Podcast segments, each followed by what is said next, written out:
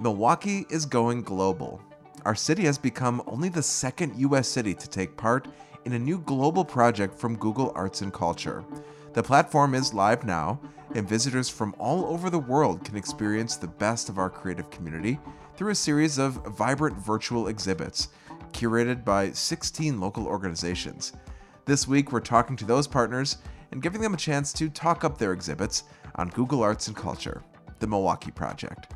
I'm Ian Everett. I'm the Marketing and Communications Manager for Milwaukee County Parks. Uh, we manage 158 parks throughout the county.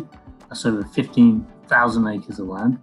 Um, we also have 125 miles of trails, as well as beaches, golf courses, swimming pools, and of course, beer gardens. So there's a lot that we manage in that system. And we have a pretty simple mission, which is to really have a positive impact on every park visitor.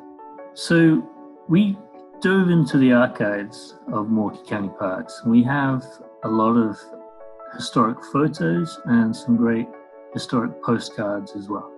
So back in like the 1910s, 1920s, illustrated postcards were like the way to communicate. They were like today's text messaging.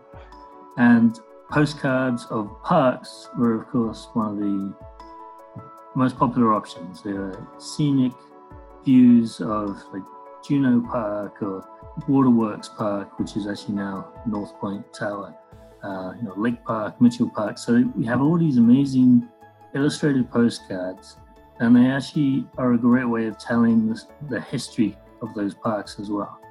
So in our Google Arts and Culture stories, we featured Mitchell Park, Lake Park, and Washington Park and we've told the stories of those parks through illustrated postcards and through historic photos as well.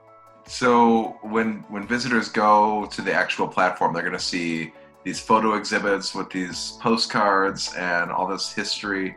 Um, what is what is I guess what does that mean for the park system to be able to um, showcase Milwaukee on this global platform? Well, this is a wonderful way of telling the story of Parks and really showing how Parks helps create some of Milwaukee's personality.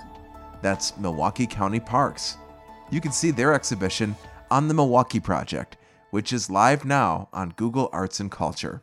To see this exhibit and all 16 of the partners, visit radiomilwaukee.org slash Google. That's radiomilwaukee.org slash Google.